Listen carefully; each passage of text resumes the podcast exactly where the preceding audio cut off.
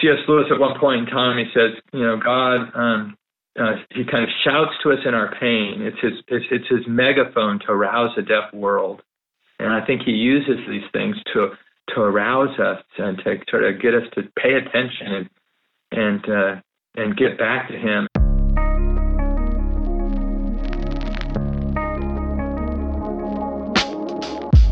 Welcome to the Search in Your City podcast. I'm your host, Blaine Larson, and today we get to talk to a good friend of mine, Dr. John Hopper. John is our area director down in Houston, Texas, and John, I just want to welcome you to the podcast. Thanks for joining me today. It's great to be with you today, Blaine. Sort of under weird circumstances, but great to be on the line with you. It is. It's so different because we were actually together Monday, and now we can't be together for a while. So it's great to be able to talk to you on the phone. That's right. That's great. Yeah. Well, John, we're going to tackle a specific question in this topic, in this podcast today. But before we get there, I just want to know what's going on down in Houston, Texas right now. Yeah. Well, I mean, I think it's like pretty much anywhere else in the country. Just pretty much people staying at home and businesses, you know, closing up for the most part, and, you know, some people working from home, but, you know, kids are home. I've got a couple college kids that are home with me now, and so I think that's kind of par for the course. But I think underneath the surface, Blaine, is, you know, you're seeing a lot of sort of turmoil and scrambling, people that are out of work and people having to lay people off, and relational strain, and you know, some people thinking, you know, this is it, you know, I better store up cash and get my guns. And so there's a lot of that as well going on. And, you know, it's just it's a weird time. It is a weird time everywhere. And unfortunately, I think it's like that in a lot of places. And one of the questions that's coming up a lot right now in this just uncertain situation that we're in is something that I want to spend most of our podcast on, John, and I think you're the guy to really help us understand it and to give us some good thoughts about how to answer this question. So here it is. John, did God cause the coronavirus? Well, I called God up last night to ask him this question. It's perfect timing. What'd he say? Yeah, wow. Yeah, I think that question is kind of bubbling for some people, right? Maybe even sometimes for people that really haven't given God a lot of thought, like, you know, where's this coming from? And if there is a God, you know, sort of, you know, did he cause this? And so I think it's an understandable question for sure. You know, I always probably answer that question. If you could say, did God cause, and you could sort of put anything in the blank, and I think my answer most of the time would be, I don't know.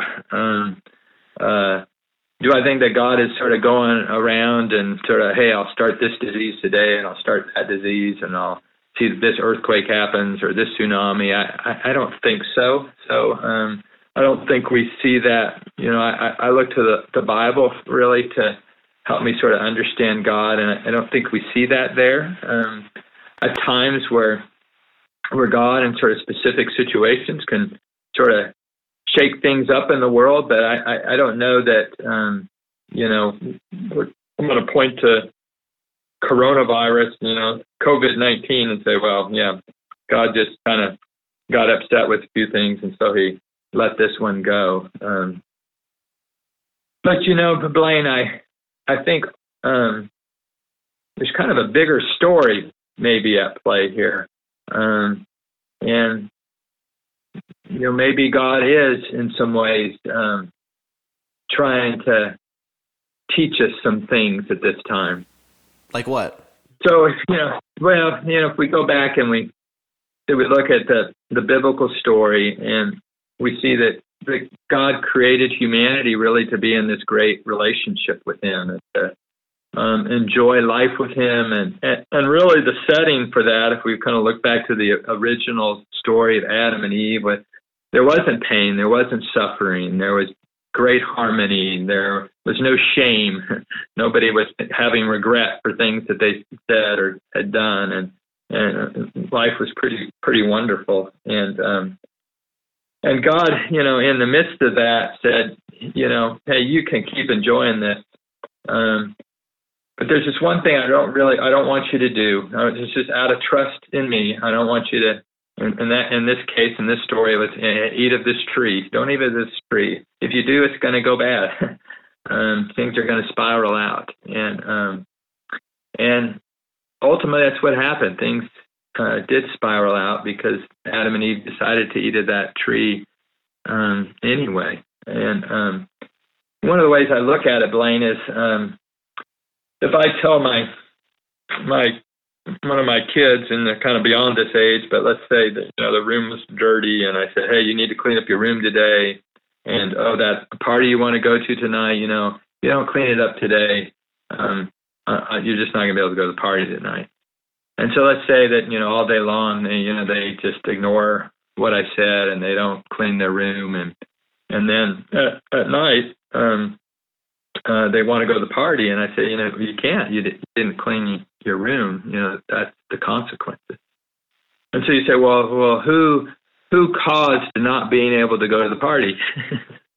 Well, you could say that I caused it, but really I didn't cause it. My kids caused it by not doing kind of what I set out. And I think the bigger story in this is that, there are ways that each and every one of us has kind of pushed God back. And sort of flowing from that is a world that's unraveled a bit and it's got disease and death and calamity and disasters. And so we say, well, did God cause this? Well, in one way you could say, well, yeah, but not really. Ultimately, we're the ones who caused it. Now, Blaine, one of the things is I think that, that can seem like kind of despair, like, oh, man, so this is, we're just under God's thumb now. Like, all this stuff is bad and we got to live with it. And I think one of the neat things, and I think it's one of the great hopes, right, or maybe the great hope that Christianity brings is that all of these consequences, like not going to the party or whatever the case might be, they weren't just a slap on the hand like God saying, "Ha, I'm getting back at you." They're all meant to get us to turn back to Him so that things can be restored. And God is so good, and He doesn't want us to continue down a road without consequences. And then at the end of the game, we realize, man, look at this hole we dug. He wants us along the way to be confronted with things where we're just like, oh man, I can't deal with this, and we turn back to Him. That's His hope, that we would turn back to Him and find our life in Him. And in the end, whether it be in this life and particularly in the life to come, that we would enjoy the sweetness and the goodness of God. So, John, if I'm understanding you right, what you're saying is, number one, there's no way to know, spiritually speaking, where this came from, how involved God is or isn't, but we do know God is good. And we also know that in stepping way back to like a 30,000-foot view, humanity is actually the ones that are responsible for a messed up world. And it's a chaotic world that was created out of an original disobedience and natural consequences that flowed from that, and kind of in this situation that we're in now, things like this happen. Diseases happen and all kinds of stuff happens. And in essence, what I hear you saying is that's maybe as much as we can say. Mm. Is that right? Yeah, it's probably as much as we can say. And, I hope that, when people hear us here talking, that it's not like, oh, we're doomed, we're trapped. I mean, in some sense, yeah, we live in this world that is broken for sure. But there is a great hope because of the goodness of God.